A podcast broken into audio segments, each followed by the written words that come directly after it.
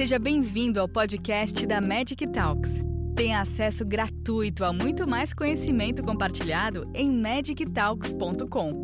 Magic Talks. Conhecimento é saúde. Uma pergunta que tem surgido bastante, você falou nesse trabalho americano, né, do, do tesoureiro, é sobre a importância do CD4. Não seria o CD4 ele por si só, a resposta imunológica responsável pelo maior número de internações e de, de, mortes nesses pacientes, porque eu vou falar a experiência aqui do Rio, que a gente troca muito essa experiência nos grupos. A gente não percebeu que houve um maior aumento, um aumento expressivo das internações é, em pacientes HIV e nem da gravidade em pacientes que não tinham comorbidades ou CD4 baixo. A gente não percebeu isso. Eu mesma já, já tive vários pacientes da minha clínica e que o, ninguém foi internado e o único que evoluiu piorzinho é o pior mesmo. É aquele que é doente desde que é pequeno e apesar de hoje estar tá, tá em supressão viral, ele tem uma insuficiência cardíaca, uma insuficiência renal borderline, ele é hipertenso. Esse fez uma complicação pós-Covid que fez uma arritmia e que está em tratamento. É, a gente, na verdade, estava esperando, Tânia, que quando o vírus entrasse no hospital de referência nosso, houvesse uma chacina, né?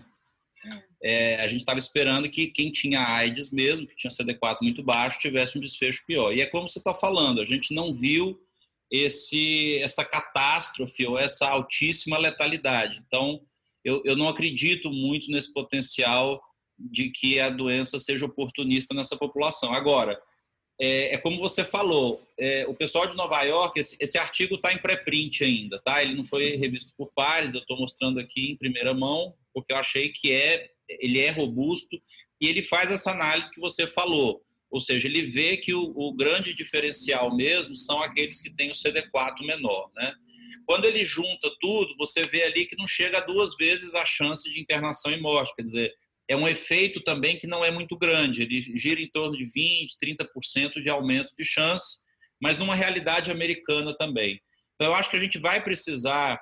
Dizer, o Brasil ainda tem, lamentavelmente, um número grande de pessoas com AIDS, né, internadas em hospitais de referência. É, e talvez a gente precisasse fazer alguma coisa multicêntrica mostrando o desfecho, porque eu, eu compartilho dessa sua visão e com vários infectologistas. A gente não viu um desfecho tão grave naqueles pacientes que a gente já acompanhava. Mas tem um sinal aí de uma discreta piora que eu acho que não é, é negligenciável, não. Bom, na análise da África do Sul, eles viram 4,5 milhões de pessoas e lá eles acharam um desfecho pior para quem tinha HIV. Né?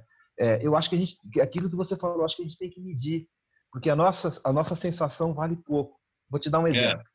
Você chega e fala assim, olha, na minha enfermaria tem 100 leitos e tem só um com HIV né? É, é 1%, né? Agora, a prevalência de HIV em banco de sangue é 1 para 10 mil, ou seja, tem 100 vezes mais gente na tua enfermaria do que tem no banco de sangue.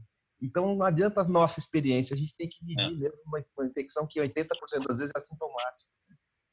A pergunta da Melissa é assim, ó, você acha que a similaridade entre tenofovir e remdesivir poderia ser protetora para as pessoas vivendo com HIV? Alguma resposta é. nos pacientes em PrEP?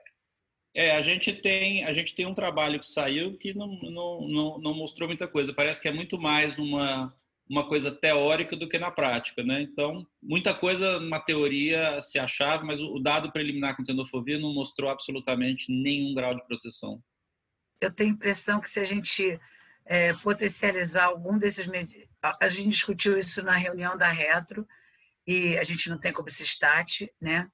E a minha impressão é que se a gente potencializar algum desses medicamentos com é, ritonavir, a gente vai ter um, um sucesso maior do que a gente está tendo. Por exemplo, Remdesivir com ritonavir, diminuir a metabolização deles. É, eu acho que quando se é, elegeu Lopinavir e Ritonavir foi muito nessa lógica, né, Tânia, de, de, de, diminuir a metabolização das CIPs, e aí acho que foi por isso que foi a primeira combinação testada. Só lembrando que teve aquele estudo da, da, da, Espanha, né, com 75 mil pessoas HIV positivas, que mostrou uma proteção para o tenofovir, mas não para o TAF. Então, isso aí me impressionou muito. Né? Se protege para o tenofovir e não protege para o TAF, que também é tenofovir, talvez tenha alguma coisa aí. Porque o TAF está dentro de limposta, hepatosta, e o tenofovir está no corpo inteiro, né? O tenofovir de proxima. Mas você está falando do estudo que foi feito com PrEP ou com, ou com tratamento? Não, o observacional da Espanha. Eles olharam 75 mil pessoas com HIV. Né? Isso, mas aí você tem. O problema deles é, é a multivariada deles, porque de todo jeito você tem uma pessoa que tem o vírus, né? Então, na hora de fazer a, a, a avaliação isolada da droga, é que complica bastante a análise deles. O usuário de PrEP seria o melhor candidato para fazer essa avaliação, porque você não tem o efeito imunológico do vírus, você tem só a droga sendo usada, né? Obrigada por nos acompanhar até aqui. Gostou desse conteúdo? Compartilhe com seus colegas e continue em contato com a gente, acessando magictalks.com e em nossas redes sociais, para ter acesso a muito mais conteúdos como este. Nos vemos no próximo podcast da Magic Talks.